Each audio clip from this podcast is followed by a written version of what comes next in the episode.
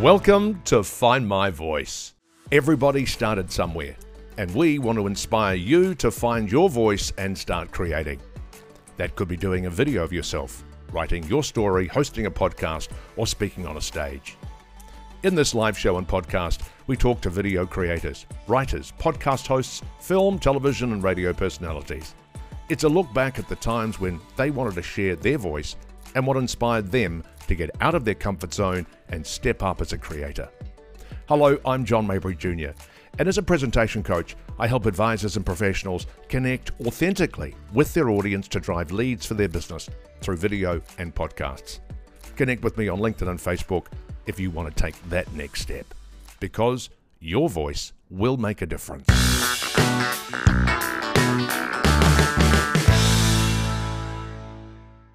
Welcome to Find My Voice on the live show. We are broadcasting live on LinkedIn, Facebook, and uh, YouTube this week. Um, we're also on the podcast, which is the delayed audio. You can you can listen to that. Make sure you hit subscribe as well.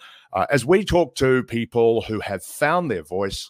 Uh, so uh, to inspire you to find your voice, and uh, this week it's thought leadership, and there is only one person I know who is a thought leader. Well, look, there's plenty of thought leaders. Before we dive into some of those questions, Verity Craft, welcome to the live show.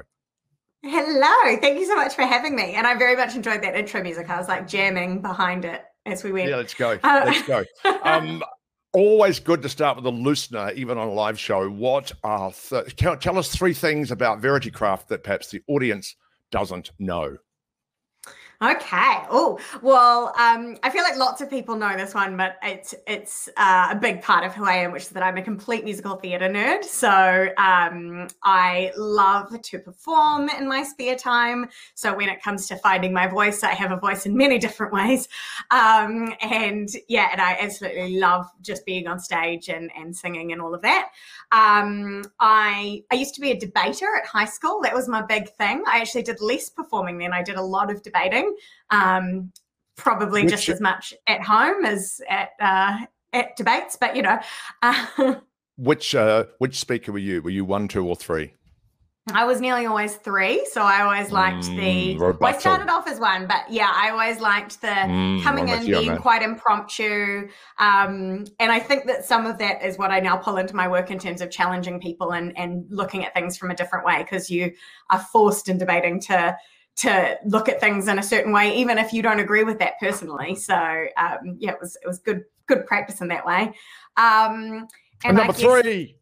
Third, yeah. Um, I'm a a proud cat mom. God, that sounds lame. Um, but I love my cat. He's like the coolest thing ever. So uh, yeah, his name is Ratchet after the game Ratchet and Clank, which uh, you can tell from that my husband chose the name, not me.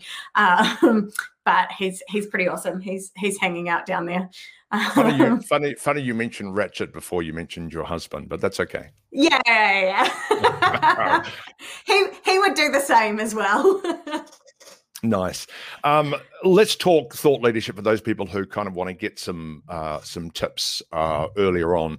Can you define thought leadership in a sentence? Yeah, so thought leadership is essentially how you take ideas to scale. So it's the process of, I often talk about it being made up of two concepts. So you think thought and leadership. It's the thinking, it's developing and evolving your thinking. And then it's the leadership, which is being out there, inspiring people, bringing people along for the journey, helping them um, get better in whatever way it is. So it's that those combo of those two things. You mentioned uh, getting better. Um, you know, can you give us an example for uh, somebody who is sitting on the fence about kind of being a thought leader or putting themselves out there what what what does what does being better mean to you?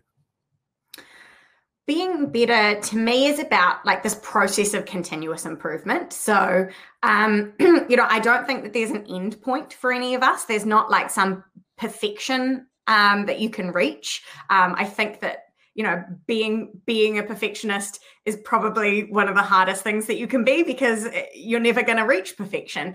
So for me it's just about consistently getting better and ideally helping other people get better as well, not in a condescending way, but giving them the tools and the ideas and frameworks that if you've discovered something and learned something, either by yourself or through working with clients, sharing that with other people so that they can then also um, improve and get better. And isn't it great seeing that transformation in people? Mm-hmm. Yeah, it's the coolest. Like that's that's I think what most of us want is to be able to have an impact on people and and help people be better, feel better, do better, work better, whatever it is, whatever space you're in. Um, you know, we want well certainly I want that for myself and then I want to do that for other people. And so it's really cool to to get to see that and to get to see clients have that impact as well. Can anyone be a thought leader? I mean, yeah, yeah. Theoretically, anyone can be a thought leader. Um, I mean, like you don't, you don't need to, you, you, don't need to be smart, smart and wear glasses, and you know, you, you can. um, well, I, I would argue that most people are smart in some way, and it's about figuring out, you know, where you're smart. But to me, thought leadership is a practice. So a little bit like exercise or yoga, it's something where you might not be used to evolving your thinking or or spending any time thinking in the first place or coming up with ideas, if you decide you want to have an impact and you want to do that via thought leadership, then there's no reason why you can't. It's just a consistent practice of evolving your ideas and then sharing those ideas. Um, but you know, that's not to say that everyone who is um, out there, you know, that's famous or that's well known is a thought leader because they might not be devoting that time to to um, actually evolving their thinking. So I think anyone can be, but there's very few people who will actually do it and and become one. So if you were working with a client, um, uh, where do you start? You, you said you, you, you know you, you you start in that thinking space. Well, what what what are some of those core things that you look at when you when a new client sort of arrives on the on the desk? Tell us where you start. Yeah, so we always start with what is the unique position that you're going to own or the unique way that you're going to add value to the market. So um, we use a model that we call um, which stands for purpose, expertise, and need. So if you want to have a real impact, it's often got to be driven by the fact that you've got a purpose. So to put effort into thought leadership it's not as easy as something like um, you know marketing where you can just put lots of money into something and it'll get results. You might use marketing as a tool but you have to put a lot more into thought leadership. So you've got to be driven by purpose and understand why you're doing what you're doing and where you want to get to. Then there's your expertise so understanding actually what do you know enough about and what are you experienced enough in to share that expertise? Because if you haven't really done anything, then probably you're not going to be adding huge amounts of value and you should go out and learn some more first. So thinking about what that area is. And then need is thinking about who who are you going to help? Like who are you here to serve? So who's your audience? What is their biggest need? What's the big goal that they're trying to reach or the big pain point that they're trying to solve? Um, and really looking at how those three combine together so that you can come up with something that's quite unique and that doesn't just add noise to the market, if that makes sense. Yeah, yeah, I feel like sometimes I've been adding a bit of noise on uh, on uh, on LinkedIn for sometimes two years, and I, I, I look, I, I largely agree with with everything you've you, you, you obviously said then, and I think it's about you know positioning your expertise and then talking to you know I, I was at it was at James Kemp or other people kind of talk about that. Um, I help X get Y through Z. Yeah. You know, it really yeah. does kind of position your your your expertise. Um, so, how would you say that um, I help X get Y through Z. What would you say? Well, it's going to be different for every person. So for me, it's not about the formula, it's about the picture that you're trying to paint.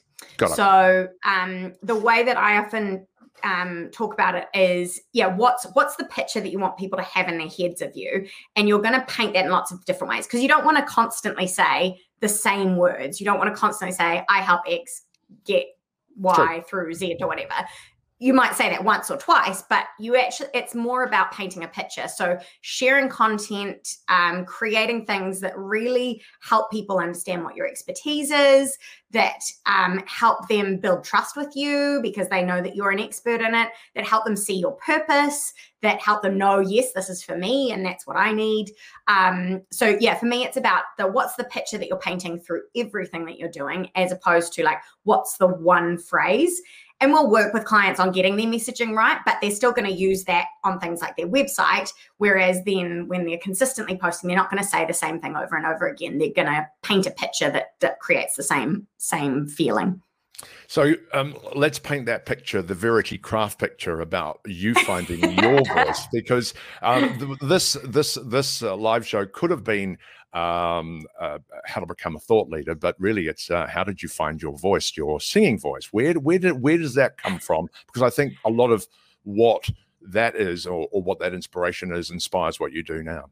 Mm, yeah, totally. And I think what I'm trying to do as I get older and a bit more experienced is trying to figure out how I bring together all the parts of me as opposed to trying to become something that I see somebody else being. So, um, yeah, well, singing wise, uh, my family is quite musical. So, my sister started doing theatre when we were, my older sister started doing theatre when we were all quite young.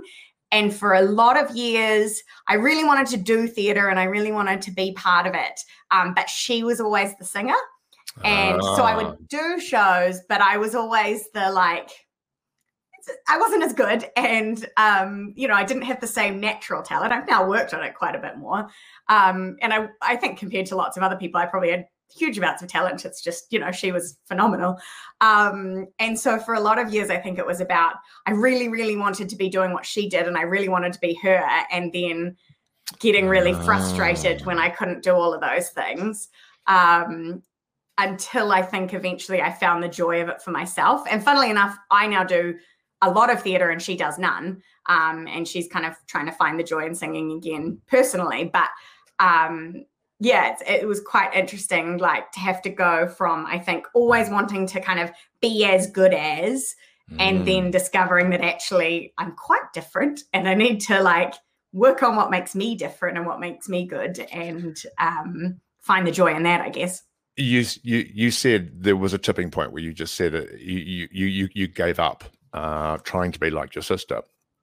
Can you remember a time when you kind of discovered that? Oh, can you can you um, was was there a particular show that you were in? Was it a was was it was it a moment on stage? Because uh, you know I, I might have done a, a, few shows at the Pump House, uh, perhaps not in musical yeah. theatre, but but you know you're standing there on the stage and just have that little aha moment of going, man, I love this. I just, I, yeah. or, you know, you've got the audience in the palm of your hand, and it's it, anything's possible. Can you can can can you remember that time? I don't know if there was one specific moment, but I think one of them was I remember being up so at Centre Stage, which is in Orewa in mm-hmm. Auckland, mm-hmm. um, uh, Ottawa, I should say, actually. Um, uh, and um, I was doing a production of Godspell, which is a real ensemble piece, and I love doing ensemble pieces because there is nothing like being on a show with other people. Um, and I had this song that um, you know it was it was one of the ballads. It was quite like it wasn't as fun as some of the others, but being able to like sit there and connect with everyone really emotionally and doing really effectively and having people kind of say that was my favorite part of the show even though it was you know quite slow and mm. and quite different to the rest of the show i think i i started to have those feelings of of going ah this is like this feels like me this feels like what i should be doing um and not necessarily as a career but just just being on stage and and being able to kind of connect with people emotionally and i think that that was what made a big difference was feeling that as opposed to being like, oh, I'm the star, I'm out here. And I've had other shows where I was more of a lead and I was more featured, but I think that was there was something about that emotional connection both on stage and then with the people who are um, in the audience that that really made a big difference. And you know how how do you unpack that? Because you know there's a lot of you know, we talk about the fourth wall uh, in theatre. You you might sing to the lighting guys, but are you are you looking are you looking at people uh, I mean, I, you know, in, in, terms of that connection, I, I, I get it being present to the words and present to mm. what you're saying, uh, and then you're present to the emotion and the emotion that they're getting. Do you do you engage with them physically, um, uh, on stage? I love to. I'm a weirdo though. So I really love watching people while I sing. I know a lot of people who will look over, like if they're auditioning, they'll look above the people who are auditioning. Mm-hmm. I am not one of those people. I love to make eye contact and to try and tell a story with people. And I think right. that that's what makes it fun for me. So mm. sometimes when you're in a bigger stage and you can't see anyone in the audience, I have to focus on, okay, well, making sure that I'm engaging with the other people on stage because that's what makes it then fun is that that emotional connection. So definitely the um, for me, for me, it's it's the actual engaging with people. Uh, I know that that's not the case for lots of other people, so I might be a bit of a weirdo in that regard. No, you are not weird, Verity, because I remember I remember I remember emceeing a a I don't know a, a mall show in uh, in uh, in Australia, and I think Michael Klim was. I was interviewing Michael Klim, and it was the day after the Sydney Olympics, and I remember, um, uh, you know, looking at people in the front row and in really engaging with them. I think a lot of a lot of MCs or performers. Um, kind of want to throw their voice and talk to the audience, ladies and gentlemen, mm. but but there's nothing quite like that moment when you look someone yeah. in the eye and and and they're like, "Oh, pick me," or uh, you know, "I want to ask okay. a question," and it's you just get that emotional connectedness, and it's just it's just yeah. magic. Moving forward yeah. for you from a from a business side of things. Um, you would position yourself as a writer. Uh, where did that come from? If you were doing musical theatre, where did the need to to help people um, um, uh, create their thought leadership journey? Where did that come from? It, quite randomly like to be honest i i probably wouldn't call myself a writer as the first thing that i am like i actually the writing is something i happen to be good at and can use as a tool it's not really who i am and i think what i love about and what i discovered so i, I started off um, when i came out of uni i had no idea what i wanted to do because I just, I'd studied French and Spanish. I had no real career path. Um, and my sister introduced me to Christina, who's now my business partner because um, she thought that might be something that I'd like to do. And at the time, it was a copywriting business and did a little bit of PR as well. Um, and we got along really well. And so I ended up working for her to start with. And then over time, we just discovered that we, um, you know, really complementary and, and loved working together and things but I think the discovery of what I really love to do and how I can really help people has been a really organic one through the process of building Intelligent Ink and changing it. So, like, we got rid of PR a few years ago and decided to focus purely on content. And then we realized that the stuff that we were really engaging with and helping people with was this thing called thought leadership. Um, mm. And the part of it that made it fun and that where we could add the value that maybe a really great writer you know any other great writer couldn't and there's a lot of really great writers out there was in the pulling stuff out of them and helping people kind of develop their thinking and their ideas and really challenging some of those coming up with cool ways to um, communicate those that were going to be more interesting and so that was it came really naturally um, and has just kind of evolved and i've i feel like i've learned a lot more along the way of the fact that you can be really good at something, but that's not necessarily the thing that like lights your fire. So it's finding the thing that does that, that's both that you're really good at and that lights your fire. And for me, it's the it's the people side of it again. Yeah, and look, I think I think it's you know there are plenty of content marketing agencies out there, but there's very few thought leadership yeah. Uh, agencies. And I think what what you know, you you you're effectively going deeper um, because you're you're right. It's it's really it's the questions that you ask um, to extract that uh, you know that that content that you're going to obviously create for them or create that picture. Uh, it really is a deeper thought, and I, and I really love that. Um, if if people were watching the show um, a, a kind of they weren't going to work with Intelligent Ink, but you kind of wanted to sort of set them on their way. Any kind of three mm. tips that you would suggest to people if they want to develop some thought leadership uh, for themselves or for their, I guess, for their wider business? Where would you totally. say to start? Well, for me, so I talk about the three C's of thought leadership, which are clarity, consistency, and community. So, first would be get really clear on who you are and the value that you can talk about. So when I talked about the purpose, expertise, and need, if you can get really clear on those and have an idea of what space you want to own, then you can start to create things that sit around that and paint that picture. Um, then there's the consistency, and this is both in terms of dedicating time to actually thinking and evolving your ideas. And I do things, I've got a whiteboard in the corner over there that, like, every now and then I dedicate some time, but also every now and then uh, my husband will just hear me run in and go furiously start writing things as I've thought of stuff. But actually set aside, even if it's just half an hour or an hour or two hours, like actually set aside time to go, like, what am I trying to achieve? What's the problem? Thinking about that and then committing to consistently sharing that. So whether that's just using LinkedIn, whether that's an email database, whether that's you've got a media column, whatever it is, whether it's speaking, um, just commit to actually consistently sharing those ideas because that's what's going to help start bring people to you, but also help you get feedback on those ideas. And then community. So it's find the people who you can work with and partner with who want to share your ideas um, you know, start to connect with people on LinkedIn and actually have conversations so that you understand where other people are coming from.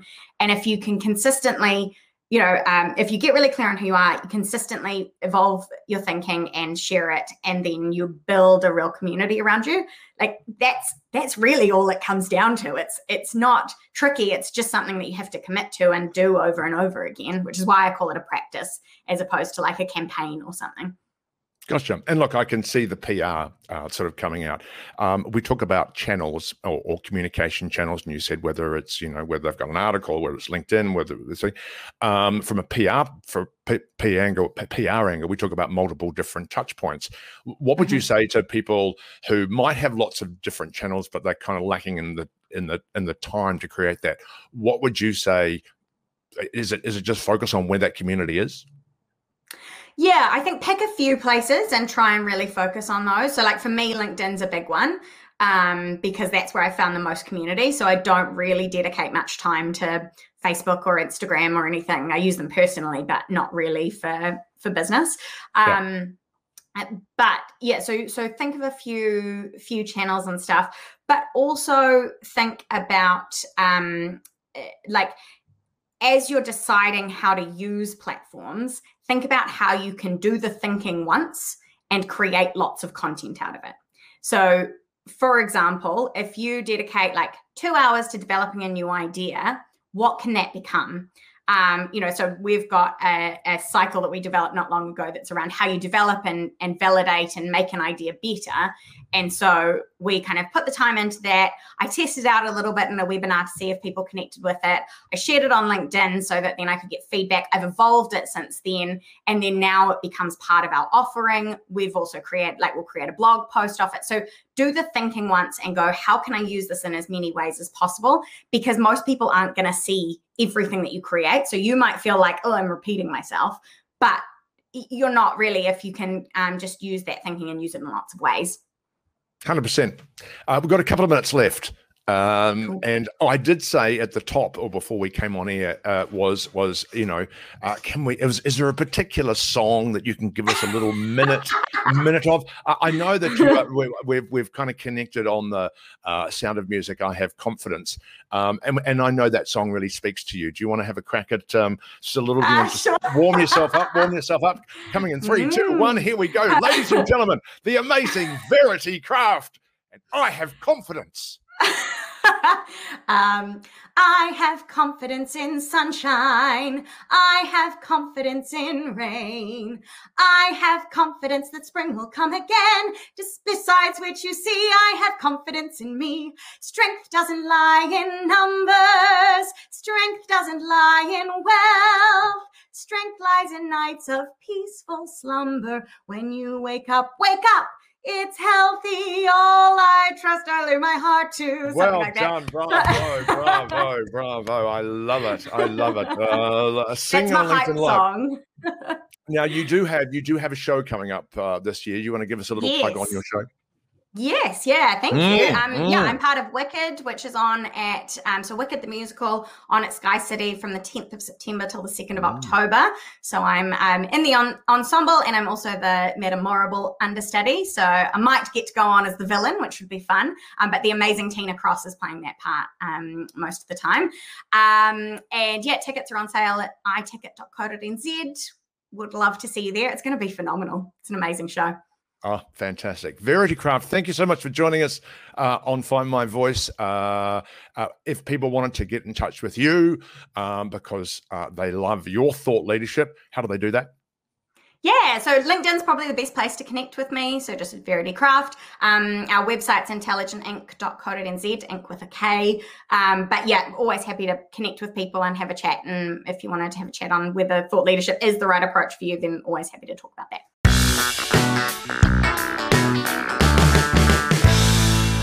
Thanks for listening to Find My Voice.